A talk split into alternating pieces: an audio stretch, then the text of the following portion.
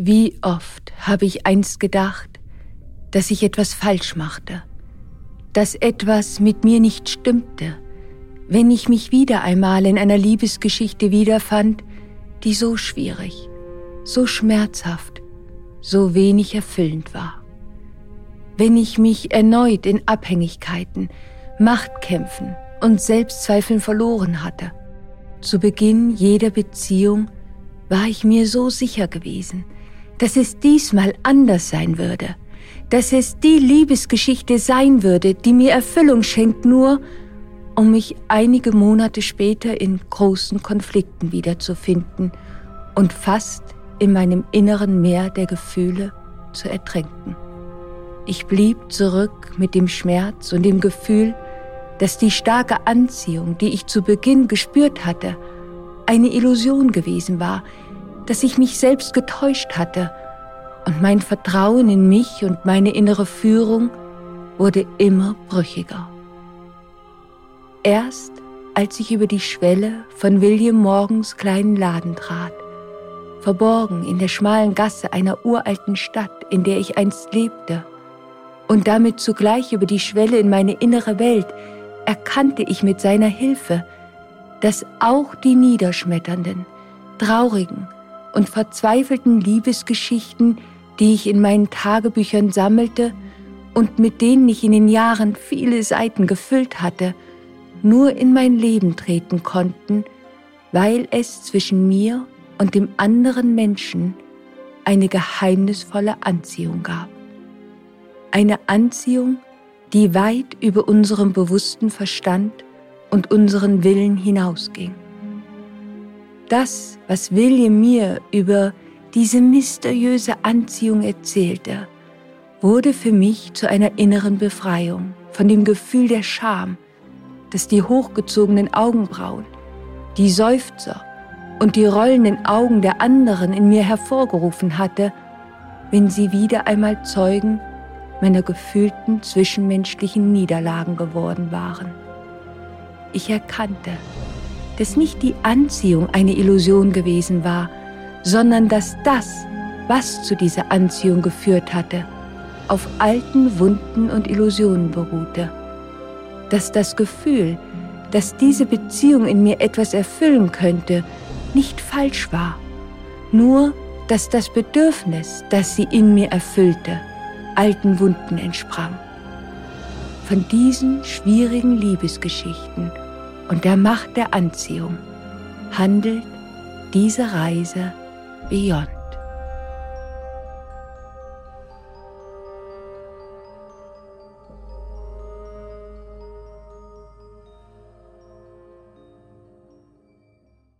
Trägst du in dir eine innere Welt? Und wenn ja, wo ist ihr Eingang? Ist die aufregendste Reise, die wir antreten können, die Reise in uns selbst? Und wenn ja, ist es möglich, dass wir durch unsere inneren Augen die äußere Welt ganz anders sehen? Dies ist der Beginn einer magischen Reise in deine innere Welt, in welcher dich bereits ihre Bewohner erwarten, um dir zu helfen, deine Abenteuer im Leben zu meistern. Ich bin Anne Fonja und begleite dich auf deiner Reise Herzlich willkommen in der Welt von Beyond. Es war bereits später Vormittag, aber noch immer lag ich in meinem Bett. Das Gefühl der Schwere machte es mir fast unmöglich aufzustehen. Warum war ich so leichtsinnig gewesen? Warum hatte ich gestern Abend nicht besser auf meine Handtasche aufgepasst? Warum hatte ich sie einfach dort auf meinem Stuhl liegen lassen, während ich in der kleinen Bar tanzte, tanzte, um den Herzschmerz zu vergessen, tanzte, um meinen Gefühlen freien Lauf zu lassen. Erneut überkam ich dieselbe Panik wie am Vorabend, als ich bemerkt hatte, dass sie nicht mehr da war. Ich hatte nur wenige Dinge mitgenommen. Es war nicht viel Geld darin gewesen. Du hast doch noch einmal Glück gehabt, sagte ich mir immer wieder. Aber das Gefühl der Schwere wollte nicht verschwinden. Es dauerte eine Weile, bis ich den Weg unter die Dusche fand und als ich die goldene Türklinke von Williams kleinen Laden herunterdrückte und die vertraute Türklingel erklang, war es bereits Mittag. Nur wenige Menschen waren an diesem sonnigen Wochenende in der schmalen Gasse unterwegs.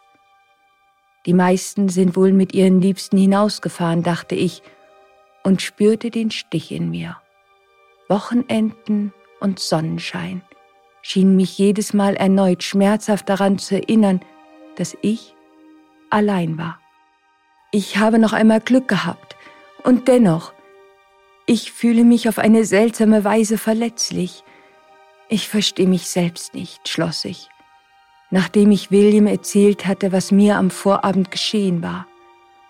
Das wenige Geld, die paar Gegenstände, das kann ich verkraften, aber in meiner Tasche waren Briefe, Briefe, die ich an einen Menschen geschrieben hatte, der mir einst sehr viel bedeutete, Briefe, die ich niemals absenden wollte, aber in denen ich so viel über meine Gefühle und meine Gedanken geschrieben hatte, über die Geschichte der Liebe, die in mir noch nicht vollendet war. William schaute mich mit seinen tiefen, warmen Augen an, strich in seinen Gedanken versunken über seinen langen Bart, als versuchte er in meiner inneren Welt zu erforschen, was dieses Gefühl hervorrief.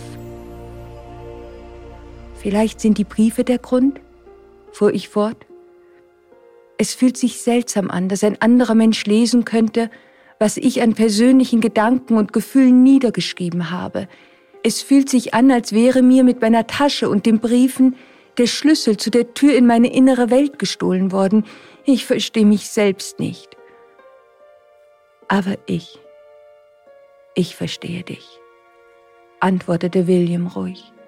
Und in einer gewissen Art stimmt dein Gefühl auch. Wenn wir von unseren Gefühlen, Gedanken, Hoffnungen, Enttäuschungen, Ängsten und Erwartungen in der Liebe sprechen, erzählen wir so viel mehr von uns, als uns bewusst ist. Aber warum fühle ich mich so verletzlich? fragte ich. Weil du unbewusst spürst, dass diese Briefe viel mehr deiner Lebensgeschichte enthielten, und damit auch von deinen tiefsten Wunden erzählten.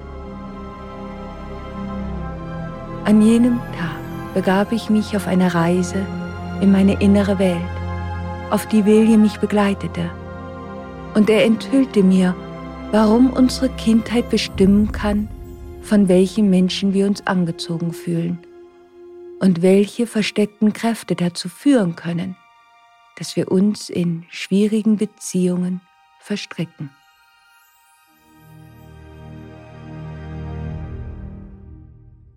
Die Suche nach Verbundenheit. Warum wir uns in Beziehungen begeben. Es gibt viele Gründe, warum wir in eine Beziehung gehen, aber eines ist sicher. Jede Beziehung wird geboren aus einer Sehnsucht nach etwas und aus einem Wunsch nach dem Schutz vor etwas. Wir gehen in eine Liebesbeziehung, weil wir einerseits unbewusst hoffen, bei einem anderen Menschen eine bestimmte Erfüllung zu finden und andererseits, weil wir versuchen, durch die Verbindung etwas zu vermeiden oder abzuwehren, wonach wir uns sehnen und wovor wir versuchen uns zu schützen, wird uns nur oft nicht bewusst sein. Denn der Beginn einer Liebesgeschichte, die wir mit einem anderen Menschen erleben, beginnt nicht an dem Tag, an dem wir einander begegnen. Sie ist vielmehr ein neues Kapitel einer viel längeren Geschichte, deren Anfang weit in unsere Kindheit zurückreicht. So können wir in unserem Partner oder in unserer Partnerin dem Elternteil begegnen, nach welchem wir uns sehnten, das wir vielleicht fürchteten, oder mit dem wir schmerzhafte Erfahrungen erlebten. Manchmal, wenn es uns bewusst wird und die Erfahrung schmerzhaft ist, erscheint es uns wie ein Fluch. Wir dachten, nach jemandem gesucht zu haben, der anders sei. Aber unbewusst suchen wir nach dem, was uns vertraut ist. Und das, was uns vertraut ist, spiegelt sich in der Art, wie wir mit uns selbst sprechen, wie wir mit unseren Problemen umgehen und in der Art, wie wir Liebe geben und empfangen. Aber nur weil sich etwas vertraut anfühlt, bedeutet es nicht, dass es wirklich ein gutes Zuhause für uns ist und uns Sicherheit schenkt. Nur weil uns das Verhalten eines anderen Menschen vertraut ist, bedeutet es nicht, dass dieser Mensch in unserem Leben sein sollte. Denn vielleicht war unser einstiges Zuhause für uns kein sicherer Ort. Vielleicht war die Art, wie Liebe gelebt wurde, nicht erfüllend, sondern verletzend.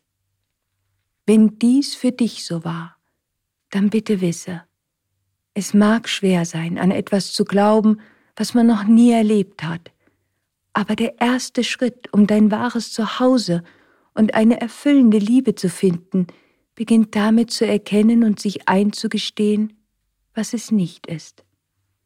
Wenn wir in der Liebe schwierige Erfahrungen machen, wenn sich eine schmerzhafte Beziehung an die nächste reiht, dann liegt darin unser Ruf, die Reise in unsere innere Welt anzutreten, damit wir den Ursprung in den Erfahrungen unserer Kindheit und Jugend finden können.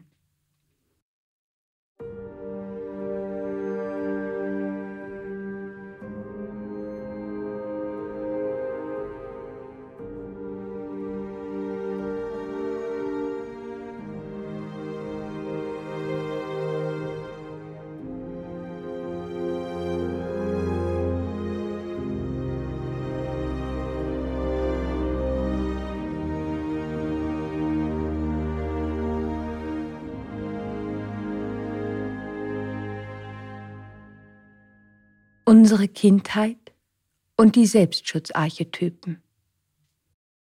Wenn wir als Kind schmerzhafte Erfahrungen erlebten, entwickeln wir Selbstschutzstrategien, die uns davor schützen sollen, erneut diesen Schmerz zu erleben.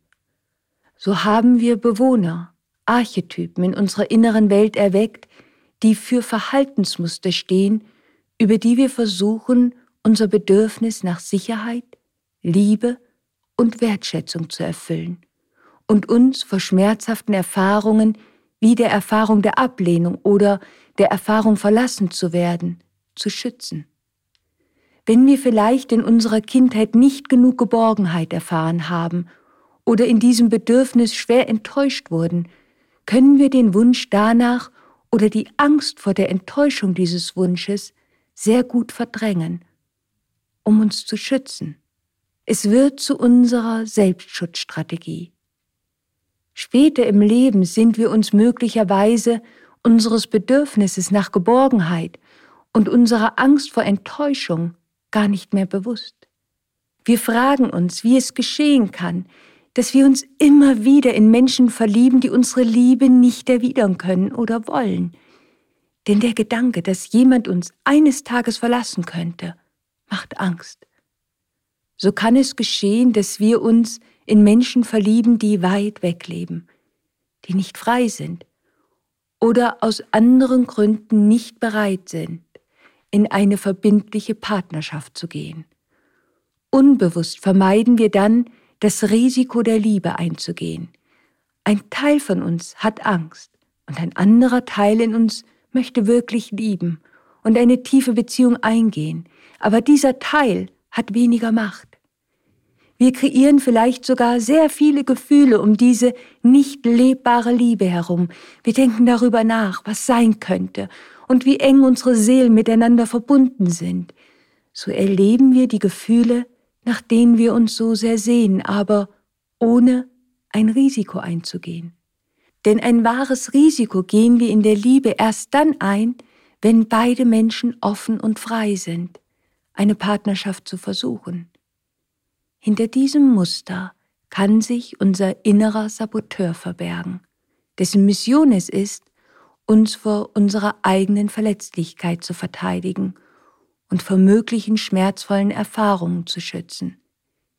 Dies wäre eine von vielen Selbstschutzstrategien, die wir in uns entwickeln könnten, bis wir eines Tages erkennen, dass uns diese nicht mehr dient, denn sie wurde aus alten Wunden geboren.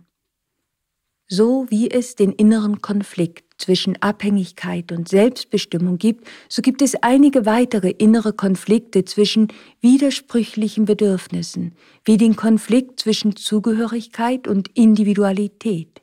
Wenn wir in unserem Leben noch keine guten Strategien entwickeln konnten, diese inneren Konflikte in uns zu lösen, dann leben sie in uns weiter.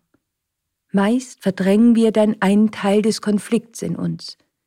Vielleicht sind wir uns dem Bedürfnis, unsere Individualität zu entfalten, nicht mehr bewusst, weil wir aus einer alten Wunde heraus allein unser Bedürfnis nach Zugehörigkeit erfüllen. Dahinter könnte sich der Archetyp unseres inneren Waisenkindes verbergen, oder wir folgen allein unserem Bedürfnis, unsere Individualität zu entfalten und verdrängen unser Bedürfnis nach Zugehörigkeit.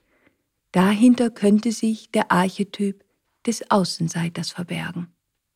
Wenn sich nun zwei Menschen begegnen, dann begegnen sich auch ihre inneren Welten und deren Bewohner, die Archetypen.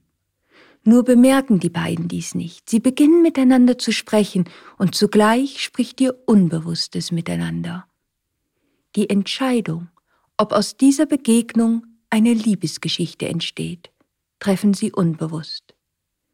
Wenn die Bewohner der inneren Welt des einen Menschen sich zu den Bewohnern der inneren Welt des anderen Menschen hingezogen fühlen, dann entsteht in ihnen das Gefühl der Anziehung. Über diese Archetypen erfüllen sie einander ihre Bedürfnisse, aber wenn diese Bedürfnisse aus dem Schatten in ihnen kommen, weil sie verbunden sind mit alten schmerzhaften Erfahrungen, mit einem Mangel an Selbstliebe, Selbstwertgefühl oder einer tiefen inneren Unsicherheit und verborgenen Ängsten, dann wird diese Liebesgeschichte herausfordernd werden. Und in ihnen wächst das Gefühl, sich darin zu verstricken. Ich ließ Williams Worte einen Moment in mir nachklingen. Das Gefühl der Verletzlichkeit war immer noch dort in mir. Aber es fühlte sich weniger beängstigend an. Denn ich begann zu erkennen, warum sich meine verlorenen Briefe für mich so intim anfühlten, weil in ihnen viel mehr stand, als mir selbst bewusst gewesen war, als ich sie niederschrieb. Wie gerne hätte ich sie nun noch einmal selbst gelesen, denn ich hatte das Gefühl, dass Williams Worte mir einen Schlüssel geschenkt hatten, zwischen den Zeilen dessen, was ich einst geschrieben hatte, mich selbst besser zu verstehen und vielleicht so auch herauszufinden, warum ich diesen Herzschmerz erlebt hatte. William war währenddessen aufgestanden und hinter seinem Ladentisch verschwunden. Als er zurückkam, hielt er in seinen Händen ein altes Buch, welches mir so vertraut war. Es war das Buch der Bewohner der inneren Welt. Er setzte sich wieder mir gegenüber auf den grünen alten Sessel vor dem Kamin schlug eine Seite auf und reichte es mir. Es gibt einige Bewohner der inneren Welt, die im Schatten lebend sich voneinander angezogen fühlen, weil sie wie Puzzlestücke zusammenpassen, weil sie einander ihre Bedürfnisse im Schatten befriedigen. Aber du merkst dies nicht bewusst, wenn du eine solche Liebesgeschichte beginnst. Aber sehr bald wird der Bewohner deiner inneren Welt der dort im Schatten lebt, mit dem Bewohner der inneren Welt des anderen, der dort im Schatten lebt, beginnen einen Tanz zu führen. Den Schattentanz. William blätterte langsam die Seiten in dem Buch um. Auf jeder befanden sich Zeichnungen der Bewohner der inneren Welt, die er gesammelt hatte.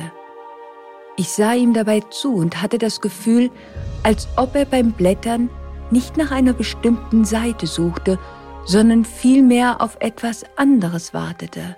Da. Auf einmal glaubte ich gesehen zu haben, dass ein kleines Licht von einer Seite ausging, gerade als er sie umblätterte. William hielt inne, betrachtete nachdenklich die Zeichnung, reichte mir das aufgeschlagene Buch und begann von dem Schattentanz des Narzissten und des Retters zu erzählen.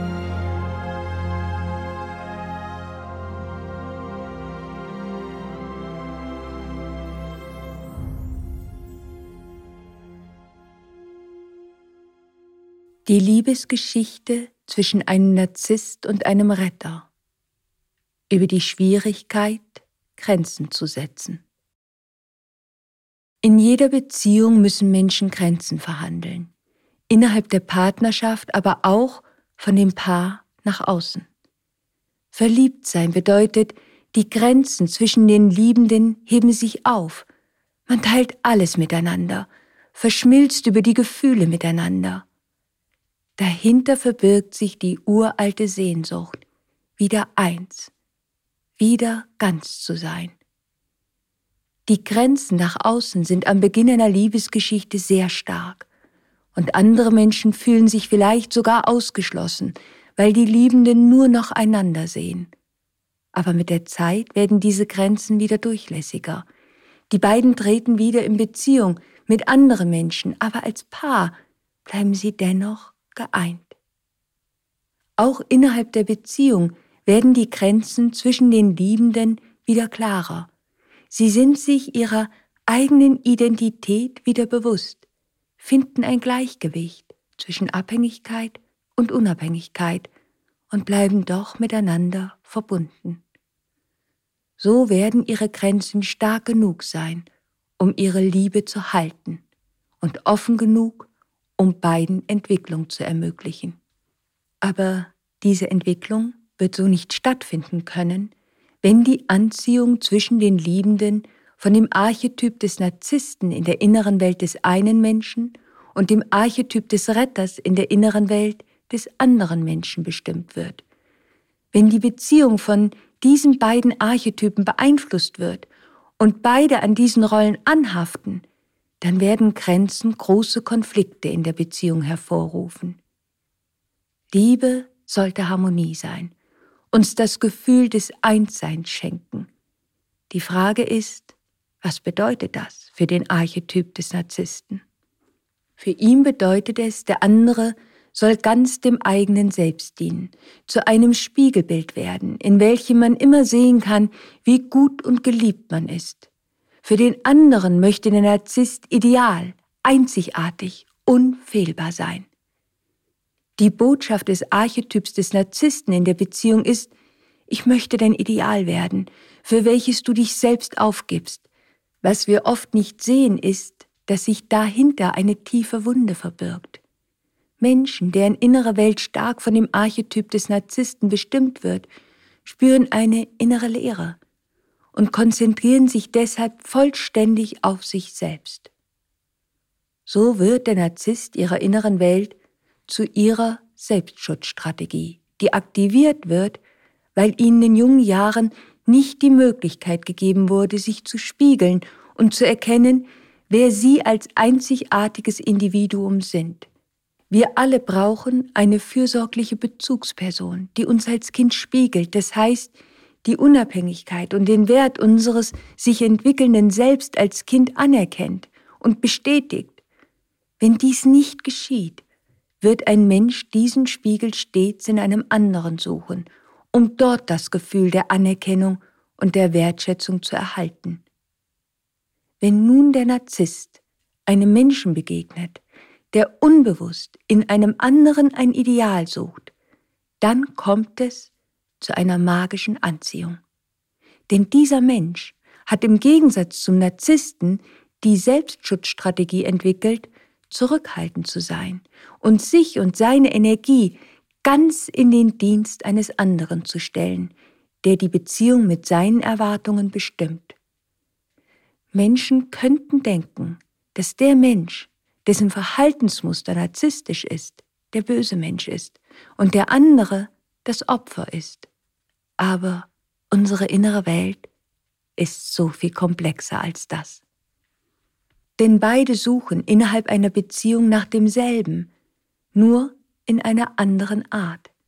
Sie beide hoffen in einer Beziehung ganz zu werden und dadurch liebenswert zu sein. Auch der andere Mensch sucht nach der Erfüllung in der Beziehung nur unter umgekehrten Vorzeichen. Er sieht in dem Narzissten das ideale Selbst, das er sich selbst aber nicht zutraut und hofft unbewusst in der Beziehung mehr Selbstsicherheit zu gewinnen. Oft gehört dazu die heimliche Fantasie, den anderen retten zu können. Und so wie sich hinter dem Muster des Narzissten eine alte Wunde verbirgt, so ist es auch bei dem Retter.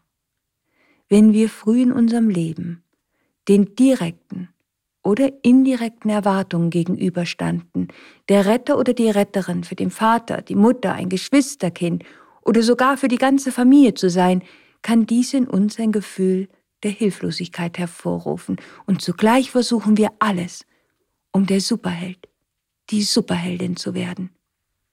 Wenn der Retter im Schatten unsere Beziehung bestimmt, müssen wir retten, weil wir glauben, nur so für einen anderen wertvoll zu sein. Vielleicht hatten wir auch das Gefühl, dass die Liebe, die wir erhielten, davon abhing, wie viel Fürsorge und Unterstützung wir geben konnten. So lernten wir stets zu viel zu geben und uns selbst stets zu verlassen, um geliebt zu werden oder uns sicher zu fühlen. Rettungsfantasien können aber auf ihre Art ebenfalls archetypisch narzisstisch sein, weil man seinen eigenen Einfluss auf die Heilung eines anderen überhöht. Man hofft, derjenige zu sein, der den Narzissten erobert, ihn rettet, ihn von seinem Leid befreit und zeigen kann, was wahre Liebe ist. Aber so weist man selbst dem anderen eine Rolle zu, aus der er nicht ausbrechen darf. Der Schattenretter überreicht dem Narzissten dafür eine heimliche Gegenrechnung, nämlich ein Teil seiner Größe zu werden, aus der Sehnsucht nach einem besseren Selbstwertgefühl und in der Hoffnung, für all seine Aufopferung belohnt und zurückgeliebt zu werden. Aber das kann der Narzisst nicht. Beide, der Narzisst und der Schattenretter, leiden unter demselben Schmerz, kein Gefühl für das eigene Selbst zu haben. Und so schreiben sie gemeinsam eine schwierige und schmerzhafte Liebesgeschichte, die von so vielen Facetten der Verführung und Beeinflussung erzählt. Jeder benutzt den anderen in der Hoffnung, damit ein besseres Gefühl für das eigene Selbst zu finden. Es kann Momente in dieser schwierigen Liebesgeschichte geben, in denen der Schattenretter glauben mag, die Oberhand zu gewinnen. Dies sind die Momente, in denen er dem Narzissten droht, sich zu trennen. Wenn der Narzisst dann beginnt darum zu bitten, dass der Retter bleiben möge, davon spricht, wie sehr diese Trennung schmerzen würde und wie verzweifelt er über die eigenen Schwächen ist, erweckt dies erneut die Rettungsfantasien des Schattenretters und die Hoffnung darauf, nun endlich ganz geliebt und gebraucht zu werden. Nur dass sich kurz darauf die Dynamik meist wieder dreht. Und so kann das Spiel von in der Beziehung, aus der Beziehung, in der Beziehung, aus der Beziehung seinen Lauf nehmen. Der Retter im Schatten und der Narzisst in der inneren Welt zweier Menschen können sich voneinander angezogen fühlen. Sie beide stehen für die zwei Seiten derselben Münze. Sie stehen für zwei entgegengesetzte Selbstschutzstrategien, die aber aus einer ähnlichen Wunde entspringen, wie zwei Puzzlestücke, die zusammenpassen wie zwei Hälften eines zerbrochenen Ganzes. Sie erfüllen einander ihre Bedürfnisse, nur dass diese Bedürfnisse den Schatten entspringen. Vielleicht ist es so leichter zu erkennen, warum es wichtig ist, dass wir uns bewusst werden, ob unsere Bedürfnisse aus einer alten Verletzung, einem Schatten geboren wurden oder aus unserer Seele kommen. Denn das ist der Bereich, über den wir Macht haben, den wir ändern können. Und somit können wir auch aus dem Rat der Wiederholung von schwierigen Beziehungen heraustreten. Der Schattentanz der Bewohner der inneren Welt. Ich dachte über Williams Worte nach und an die Verstrickungen, die ich in der Liebe erlebt hatte. Während die Bilder der Erinnerung in mir emporstiegen, war es, als würden sich über sie die Zeichnungen der Bewohner der inneren Welt aus Williams Büchlein legen. Ich begann, die versteckten Kräfte hinter den Schwierigkeiten in meinen Beziehungen zu erkennen. Auf einmal trat die Erinnerung an eine Beziehung nach vorne, die schon einige Jahre zurücklag und an die ich lange nicht mehr gedacht hatte. Etwas musste sie in mir wieder erweckt haben. Es war die Beziehung zu einem Mann gewesen, der einige Jahre älter war als ich. In Gedanken blätterten meine Finger durch die Seiten des Buchs, welches ich immer noch in den Händen hielt, als es mir war, als würde ich ein leises Rauschen hören, wie Flügelschläge dicht hinter mir. Ich hielt inne, blickte auf die Seite, auf welcher meine Finger zur Ruhe gekommen waren, und sah die Zeichnung einer Schülerin und eines Lehrers. Ein Lehrer. Ich war in einer Lehrersfamilie groß geworden. Wie hatte ich das versteckte Muster nicht sehen können? Aber noch bevor ich etwas sagen konnte, hörte ich bereits Williams Stimme. Die Geschichte der Bewohner der inneren Welt mit dem Namen der Schüler und der Lehrer. Und er begann mir eine Geschichte über diesen Schattentanz zu erzählen.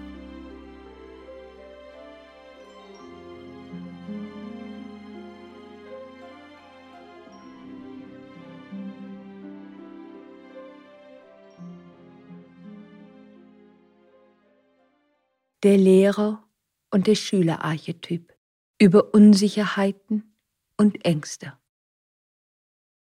Wenn wir einem anderen Menschen viel Wissen und Erfahrungen mitgeben können, verfügen wir in diesem Moment über mehr Macht. Und dieses Gefühl kann uns nicht nur von unseren eigenen Unsicherheiten und Selbstzweifeln ablenken, es kann uns zugleich ein Gefühl von Sicherheit schenken. Sicherheit, dass der andere Mensch uns nicht so schnell verlassen wird. Wir können diesem Schattentanz in der Liebe zwischen einem älteren Mann und einer jüngeren Frau begegnen, aber das ist nur eine von vielen Geschichten, die man über diesen Schattentanz erzählen kann. Vergiss nicht, die Bewohner, die Archetypen sind nicht an ein Geschlecht oder an ein physisches Alter gebunden. Es ist nur eine Geschichte. Die Geschichte über einen Mann, der sich in eine jüngere Frau verliebte, der er über den Archetyp des Lehrers seiner inneren Welt mit seinem Wissen half, die Welt besser zu verstehen. Und die Geschichte über eine junge Frau, deren innere Schülerin hoffte, dass diese Beziehung ihr helfen könnte, schmerzhafte Erfahrungen und die Anstrengungen, die mit der eigenen Entwicklung einhergingen, ein Stück überspringen zu können. Denn unbewusst fürchtete sie sich vor Fehlern, vor Niederlagen, und sie spürte, dass ihr Selbstwertgefühl nicht stark genug war. Sie fühlte sich wie eine Schülerin des Lebens mit allen Versagensängsten, die eine Schülerin erleben kann. Es kann verschiedene Gründe geben, warum wir Angst vor Niederlagen haben. Manchmal verbirgt sich dahinter die Erfahrung, hart bestraft oder beschämt worden zu sein, wenn man einst einen Fehler gemacht hat oder nicht den Erfolg erzielte, den andere von einem erwartet hatten, dann tragen wir die Angst in uns, dieselben Konsequenzen erneut erleben zu müssen. Oder wir erlebten, dass ein Fehler, der uns einst geschah, zu einer weitreichenden Konsequenz führte, die unseren Selbstwert stark erschütterte. Vielleicht wurde uns aber auch nie die Möglichkeit gegeben, eigene Erfahrungen zu machen und daraus zu lernen, weil die Ängste unserer Eltern dazu führten, dass wir uns selbst nur wenig zutrauten, weil sie uns aus ihren eigenen emotionalen Schwierigkeiten heraus wenig Möglichkeiten gaben, uns selbst auszuprobieren und ein größeres Vertrauen in uns zu entwickeln. Oder sie waren autoritär, sagten uns, wie wir Dinge zu tun hatten, und wir erhielten nicht die Möglichkeit, uns selbst auszuprobieren. So fühlen wir uns auch später unbewusst sicherer, wenn wir jemanden an unserer Seite haben, der die Funktion eines Lehrers einnimmt. Vielleicht fehlte uns aber auch der Halt, die Sicherheit und die Führung in unserer Kindheit und in der Hoffnung, diese alte Wunde zu heilen, dieses ungestillte Bedürfnis zu stillen, suchen wir unbewusst nach einem Menschen, der diese Rolle für uns einnehmen kann. Wie der Retter und der Narzisst tragen auch die Archetypen des Lehrers und der Schülerin in ihrem Schattentanz die Sehnsucht in sich, in dem anderen das ideale Selbst zu finden. Aber diese Sehnsucht wurde im Laufe dieser Liebesgeschichte für die beiden Menschen zu einem Fluch. denn der Mann wollte seine starke Machtposition niemals aufgeben, und die junge Frau hielt sich unbewusst in ihrem inneren Wachstum klein. Dabei wäre es die Aufgabe des Lehrers, seinen Schüler zu ermächtigen. Aber davor fürchtete sich der Mann, weil er eine tiefe Angst vor dem Verlassenwerden in sich trug. Er fürchtete sich davor, dass die junge Frau stärker werden könnte, denn sein Wissen, sein Mehr an Lebenserfahrung war alles, was er glaubte ihr anbieten zu können, alles, was ihn in ihren Augen wertvoll machte. Deswegen versuchte er mit aller Kraft, die Hierarchie aufrechtzuerhalten. Mitunter lobte er die junge Frau, aber in seinem Lob schwang immer etwas mit, das ihr vermittelte, dass sie niemals an ihn und seine Fähigkeiten herankommen würde. Je mehr die junge Frau versuchte, ihre Individualität zu entwickeln und sich abzugrenzen, umso stärker wurde in ihrem Mann die Angst, verlassen zu werden. Er versuchte sie über seine Worte in der unterlegenen Position zu halten, Immer wieder schlichen sich in seine Sätze Verniedlichungen, zuerst nur zu Hause, später auch vor anderen Menschen. Er versuchte ihr in dem, was sie gerade für sich entwickeln wollte, nachzueifern, um sie selbst darin zu übertrumpfen. Je mehr sie versuchte, innerlich zu wachsen und sich zu befreien, umso weniger fühlte er sich von ihr gebraucht und bewundert, und umso weniger war sie ein perfekter Spiegel seines Selbst, was ihn wiederum wütend machte und frustrierte. Aber auch die junge Frau erlebte eine große Enttäuschung. Sie merkte, dass alles so blieb, wie es war. Sie nicht weiter wachsen konnte. Am Ende schenkte die Beziehung beiden nicht mehr das, wonach sie sich sehnten. Er konnte ihr nicht die Anerkennung schenken, denn dafür hätte er seine Angst vor dem Verlassenwerden und seine eigenen Unsicherheiten heilen müssen. Und sie hätte sich mit ihren Ängsten vor Niederlagen, die sie innerhalb der Beziehung vermied, auseinandersetzen müssen. Je weniger sie ihr eigenes Selbstwertgefühl stärkte, umso mehr glaubte sie, dass sie ihren Mann brauchte, um eigene Schritte gehen zu können. In vielen Momenten des Zusammenseins führten der Lehrer in seiner inneren Welt und die Schülerin in ihrer inneren Welt einen Schattentanz auf. Immer dann, wenn sie ihren Unsicherheiten begegnete, wendete sie sich an ihn mit ihrer Bitte um Hilfe, und er sprang ein, übernahm alles, aber ohne ihr zu helfen. Ohne dass es ihr bewusst war, hielt sie ihren Mann selbst in der Lehrerrolle fest, um ihren Mangel an Selbstwertgefühl zu überbrücken. Für beide war es eine Selbstschutzstrategie, die ihnen nicht mehr diente und die zu überwinden sie dennoch nicht den Mut hatten. Als William die Geschichte zu Ende erzählt hatte, schwiegen wir einen Moment. Ich hatte in den letzten Minuten wie im Zeitraffer den Film meiner schwierigen Beziehung vor meinem inneren Auge ablaufen sehen, und es war, als hätte Williams Stimme mir die Untertitel dazu gegeben, als ob ich auf einmal erkennen konnte, welche Rollen wir wirklich miteinander und füreinander gespielt hatten, welche tiefen Wunden sich dahinter verbargen.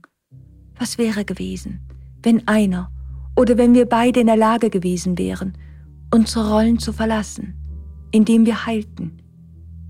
Ich dachte zurück an den Schattentanz des Narzissten und des Retters, und schmerzhaft erkannte ich, dass meine Briefe, die mir in der letzten Nacht mit der Handtasche gestohlen worden waren, die Briefe meiner Retterin waren, die im Schatten in mir lebte und die nicht akzeptieren konnte, dass sie ihn nicht hatte retten können, so wie ich als Kind einen Menschen, den ich so liebte, nicht hatte retten können. Derselbe Schmerz. War das der Grund, warum ich innerlich nicht loslassen konnte? War es der Schmerz, dass ich unbewusst einst gelernt hatte, dass ich dann Liebe erhalte, wenn ich helfe, wenn ich mich ganz für den anderen aufopfere? Kann es sein, dass wir in schwierigen Beziehungen zu sehr in einer der Rollen verhaftet bleiben? Was, wenn wir in allen schwierigen Beziehungen, von der Partnerschaft bis zu den verschiedenen Beziehungen innerhalb einer Familie, uns bewusst oder unbewusst gefangen fühlen, gefangen halten in einer Rolle, weil alle Beteiligten eine zu große Angst haben, was drohen könnte, wenn man eine dieser Rollen verlässt, die alten Selbstschutzstrategien aufgibt, um in das Unbekannte zu gehen und neue Wege zu finden. Wir denken manchmal, dass wir wie Puzzlestücke gut zusammenpassen müssen, damit eine Partnerschaft gelingen kann. Aber wie zufrieden können wir in einer Partnerschaft sein, wenn wir uns nicht weiterentwickeln können? Wie kann ich glücklich sein, wenn ich stets abhängig bin und nicht meine eigene Stärke finden kann? Wie kann man glücklich sein, wenn man immer stark und nie schwach sein darf? Irgendwann wird man das Gefühl haben, dass ein Teil der eigenen Persönlichkeit zu kurz kommt. Wie oft hatte ich, wenn ich mich wieder einmal in einer Beziehung gefangen fühlte, gesagt, ich kann meinen Weg nicht verändern, weil der andere, dieser Satz, wie oft hatte ich ihn auch von den Frauen in meiner Familie gehört. Ich dachte an diese Helferinnen, aufopferungsvollen Mütter, die oft mit mir darüber sprachen, was sie gerne ändern würden und deren Bedürfnisse doch stets unerfüllt blieben. In jeder Beziehung sollte es ein Gleichgewicht zwischen Versorgen und versorgt werden geben, hörte ich Williams Stimme, als hätte er meine Gedanken lesen können. Wenn es dieses nicht gibt, dann geschieht es, dass ein Mensch stets nimmt und der andere stets gibt. Es gibt einen Bewohner der inneren Welt, für den dies eine besonders große Herausforderung darstellt. Und so begann William mir von dem Archetyp der Mutter zu erzählen. Die Herausforderung des Mutterarchetyps über das Gleichgewicht zwischen Geben und Nehmen. Der Archetyp der Mutter trägt eine Verletzung in sich. Über viele Jahre, geprägt durch das Patriarchat, mussten Mütter sich hohen Erwartungen stellen. Ihre Hauptaufgabe war es, für das Wohl der Familienmitglieder zu sorgen, und dafür mussten sie auf vieles verzichten. Es war ihre Aufgabe zu spüren, wie es anderen ging, sich um ihre Bedürfnisse zu kümmern und dafür die eigenen Gefühle und Bedürfnisse zurückzustellen. Es ist unmenschlich, mit einem solchen Druck leben zu müssen, und der Preis dafür ist das eigene, ungelebte Leben. Der Mutterarchetyp lebt in jedem Menschen, unabhängig des Geschlechts, denn es ist ein weibliches Prinzip. Auch wenn es oft Frauen sind, die in Beziehungen unter diesem Archetyp leiden, so kann es auch Männern geschehen. Der Archetyp der Mutter kann sich in Freundschaften oder in Liebesgeschichten von dem inneren Kind oder dem inneren Opfer in der inneren Welt des anderen angezogen fühlen. Der Mensch, der über sein inneres Kind in die Beziehung geht, ist im Inneren vielleicht tief verletzt oder zutiefst unsicher. Wenn dieser Mensch seine Bitte darum, umsorgt zu werden, vorbringt, dann können seine Worte fast wie eine kindliche Bitte klingen, denn es ist in der Tat das Kind in ihm, was spricht. Oder die Bitte wird mit vielen schmeichelnden Worten vorgetragen, wie es Kinder ebenfalls tun können, wenn sie versuchen, dass ein Elternteil ihren Wunsch erfüllen möge. Und so wie ein Kind kann dieser Mensch vermitteln, dass er es einfach nicht besser weiß, ungeschickt ist, allein das Leben nicht meistern kann, die Verantwortung nicht tragen kann. Aber manchmal wird die Bitte auch indirekt, fast still an einen Menschen herangetragen. Aber unabhängig davon ist sie stets mit der tiefen Sehnsucht verbunden, versorgt, umsorgt und genährt zu werden. Auch hinter dieser Sehnsucht verbirgt sich eine tiefe Wunde. Vielleicht ist es die Wunde, diese Fürsorge nie erfahren zu haben, wenn nun diese Bitte von einem Menschen empfangen wird, in dessen innerer Welt der Mutterarchetyp stark ausgeprägt, aber noch nicht im Gleichgewicht ist, dann wird dieser darauf antworten. Anspruchslos und bescheiden, unermüdlich und unerschöpflich wird der Mutterarchetyp versuchen zu versorgen, mit Essen, Geld, Kleidung, guten Ratschlägen, Wärme, Geborgenheit oder einem unermüdlichen Kampf für die Bedürfnisse des anderen aber die Art der Zuwendung fördert die Bedürftigkeit des anderen, bindet ihn an sich. So kreisen beide Liebenden unbewusst um das Thema Versorgen und umsorgt werden. Das innere Kind eines Menschen kann vielleicht seine Sehnsucht danach, versorgt zu werden, erfüllen, aber verhindert zugleich, in eine verantwortliche Rolle hineinzuwachsen, eine Rolle, vor der man sich fürchtet oder die mit einer tiefen Frustration verbunden ist.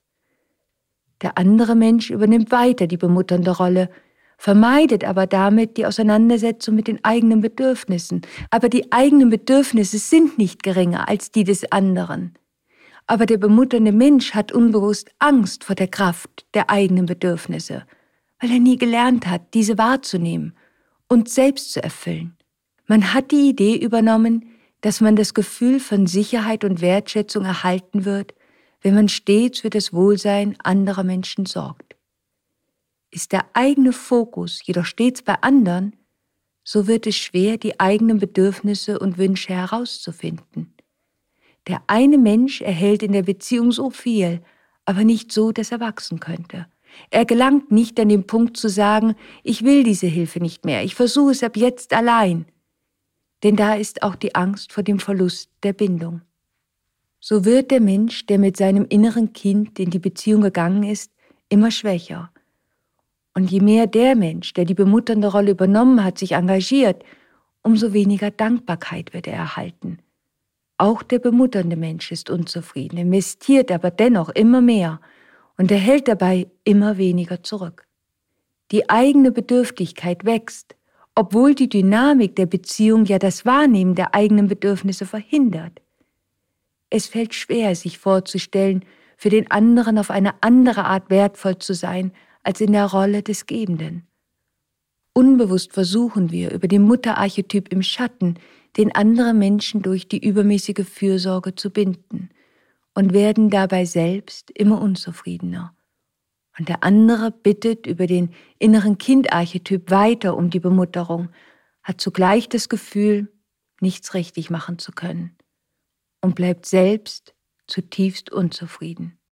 Ein Schattentanz, der nicht selten in Erschöpfung oder Krankheit endet. So kann es geschehen, dass der bemutternde Mensch selbst krank wird und somit gezwungen ist, sich endlich um sich selbst zu kümmern. Es war mittlerweile Nachmittag und die Sonnenstrahlen fielen leicht durch die Ritzen der roten, schweren Vorhänge vor den Schaufenstern von Williams kleinen Laden. Es war mir, als würden sie wie ein Scheinwerfer das Licht bündeln. Ich folgte einem Lichtstrahl und mein Blick fiel auf die Statue des hölzernen Drachen in dem Regal der mystischen Kreaturen links von Williams Ladentisch. Zu Beginn meiner Freundschaft mit William hatte er mir von dem Drachen in meiner inneren Welt erzählt, um mir zu helfen, die feurigen Machtkämpfe, in denen ich mich so oft wiederfand, besser zu verstehen. William, bitte, kannst du mir eine Liebesgeschichte erzählen, die von Machtkämpfen handelt und von dem Kampf um Freiheit erzählt? Welche Bewohner der inneren Welt sind es, die sich in einer solchen Beziehung voneinander angezogen fühlen können? Mit dieser Bitte folgte ich meinem inneren Gefühl und ich hoffte, William hätte noch Zeit. Ich sah, wie sein Bart leicht zuckte, was er immer tat, wenn er schmunzelte. Er musste meinem Blick gefolgt sein, denn ich sah in seinen Augen, dass er wusste, was mich zu dieser Bitte veranlasst hatte. Er lehnte sich wieder zurück in den alten grünen Sessel und begann mir die letzte Liebesgeschichte zu erzählen. Eine Geschichte über Eifersucht und Untreue.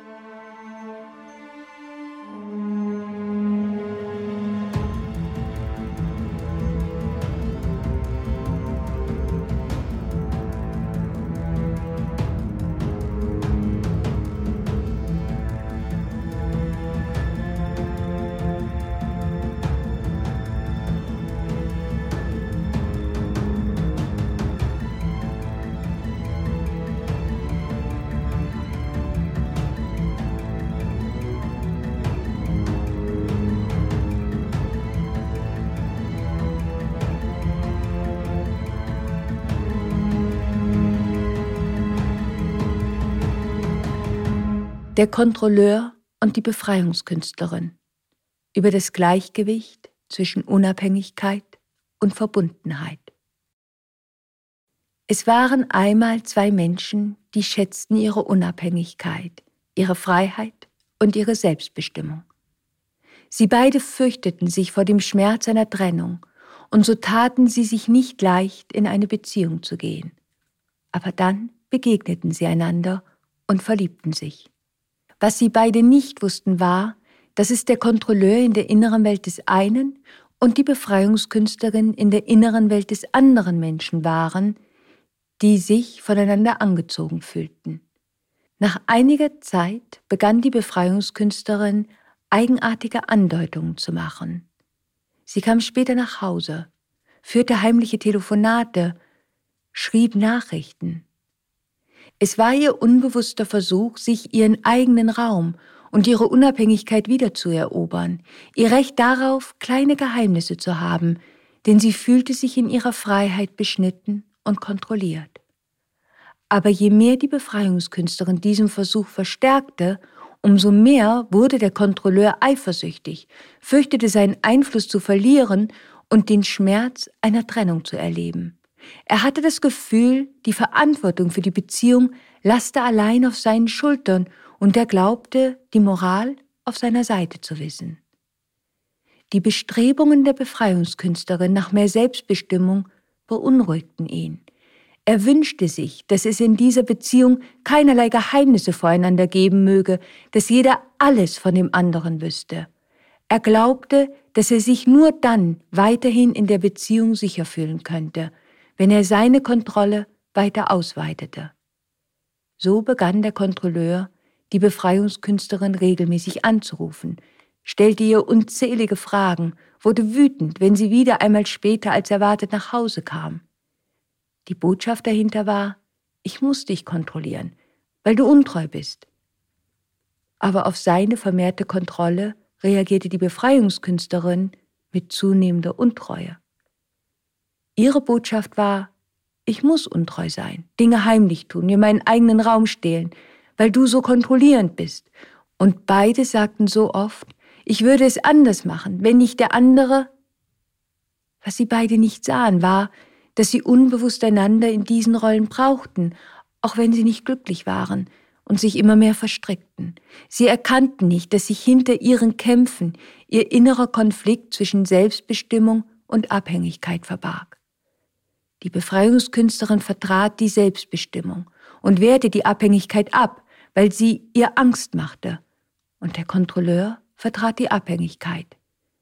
In Wahrheit hatten beide Schwierigkeiten, Selbstbestimmung und Abhängigkeit in einer Beziehung ins Gleichgewicht zu bringen. Sie schafften es nicht, aus dem Gefühl der inneren Freiheit bestimmte Abhängigkeiten einzugehen und sich in ihrer Verbindung dennoch frei zu fühlen. Aber beide lebten auch den Teil, den sie fürchteten. Der Kontrolleur versuchte zugleich als selbstbestimmter Herrscher sich der Befreiungskünstlerin zu ermächtigen, seine Macht über sie auszubreiten. Die Befreiungskünstlerin hingegen versuchte ebenfalls ihre Macht auszuüben, indem sie über ihre Anspielungen und Affären sich entzog und so eine ungeheure Macht und Kontrolle über den Kontrolleur gewann. So kämpften sie miteinander, einen Kampf, der in Wahrheit tief in ihnen selbst begonnen hatte. Es war diese Liebesgeschichte, die William mir an diesem sonnigen Tag in seinem kleinen Laden erzählte, die einige Zeit später dazu führte, dass ich erkannte, wie ich unbewusst, beständig um meine Unabhängigkeit bemüht war, so sehr, dass diese Selbstschutzstrategie es mir schwer machte, im Leben zu empfangen und Verbindungen einzugehen. Sie war mein Schutzschild gegen Enttäuschungen, gegen die Angst verlassen zu werden oder von anderen abhängig zu sein und ihren Erwartungen entsprechen zu müssen. Sie gab mir ein scheinbares Gefühl von Sicherheit und zugleich wehrte sie wie ein Schild das ab, wonach mein Herz sich in Wahrheit sehnte. Ich erkannte, dass ich mein Schutzschild ein Stück herabsenken musste, um tiefere Beziehungen eingehen zu können, um mit Menschen gemeinsam etwas zu kreieren, um die Liebe zu finden. Ich erkannte, dass wir alle immer ein Stück voneinander abhängig sein werden, und mir wurde bewusst, dass das, was ich dachte, dass es mich begrenzen würde, in Wahrheit mehr Raum in meinem Leben kreierte, einen Raum für das, wonach ich mich sehnte und für das, was ich in der Lage war zu teilen. Ich habe in meinen Beziehungen viele verschiedene Schattentänze aufgeführt und bin vielen Bewohnern meiner inneren Welt damit begegnet. Ich habe dabei immer besser verstanden, dass lebendige Beziehungen zu erleben bedeutet, dass sich unsere Rollen innerhalb der Beziehung verändern dürfen, weil wir uns verändern werden. Vielleicht verlieben wir uns in einen Menschen, der selbstbewusst und stark ist. Wir selbst aber fühlen uns unsicher und hoffen, mit diesem Menschen an unserer Seite unser eigenes Gefühl der Unsicherheit überwinden zu können, besser zu uns selbst stehen zu können. Hingegen wünscht sich der andere Mensch heimlich anerkannt zu werden, weil er tief in sich doch nicht so sicher ist, wie es nach außen scheint. Irgendwann entwickeln wir uns weiter, werden selbstbewusster, beginnen immer mehr auf eigenen Beinen zu stehen, dann wird sich zeigen, ob unsere Beziehung sich mitentwickeln kann, wir beide uns vielleicht sogar unterstützen können. Kann der andere uns die Anerkennung schenken, unsere neuen Stärken zulassen, uns Raum geben und kann der andere seine eigenen Momente der Unsicherheit, der Schwäche, der Sehnsucht zulassen. Akzeptieren, dass die Rollen sich einmal drehen. Können wir den anderen Menschen dennoch lieben, auch wenn er etwas von seiner Stärke aufgibt. Wenn dies gelingt, dann können wir beide zusammenwachsen. Die Liebe ist eine immerwährende Reise in unsere innere Welt, um uns unser Selbst bewusst zu werden. Vielleicht gibt es nichts anderes, was uns so motiviert, uns so nach vorne drängt, wie ein großer Schmerz in der Liebe. Die archetypische Erfahrung, einen anderen Menschen zu lieben, ist so machtvoll so schmerzhaft es manchmal sein kann. Die Liebe hilft uns zu wachsen, uns zu wandeln und der Mensch zu werden, der wir bestimmt sind zu sein. Die Herausforderungen auf dem Weg der Liebe sind nicht immer etwas, was wir freiwillig suchen würden. Die Liebe führt uns tief in unsere innere Welt. Sie bringt uns in Kontakt mit unseren Unsicherheiten, Verletzlichkeiten, Besitzansprüchen, unserem Wunsch nach Kontrolle, unseren Ängsten und tiefsten Wunden. Sie ruft uns auf, uns selbst zu erforschen. Was immer die Schwierigkeiten sein mögen, der wir in der Liebe begegnen, wir dürfen nicht vergessen, dass der andere eine Art Reiseführer ist in unsere innere Welt. Der andere Mensch zeigt uns Teile von uns selbst, deren wir uns noch nicht bewusst sind, damit wir sie heilen können, wachsen können. In der Liebe begleiten wir einander nach Hause, in unsere innere Welt.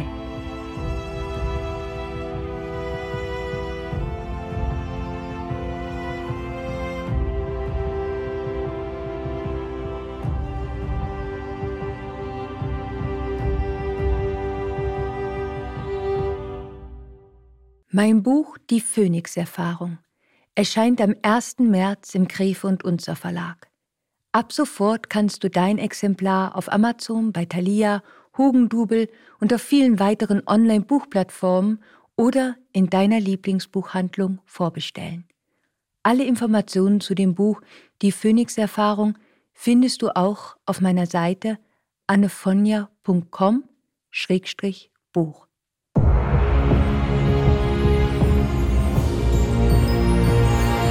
Stay magic. Always.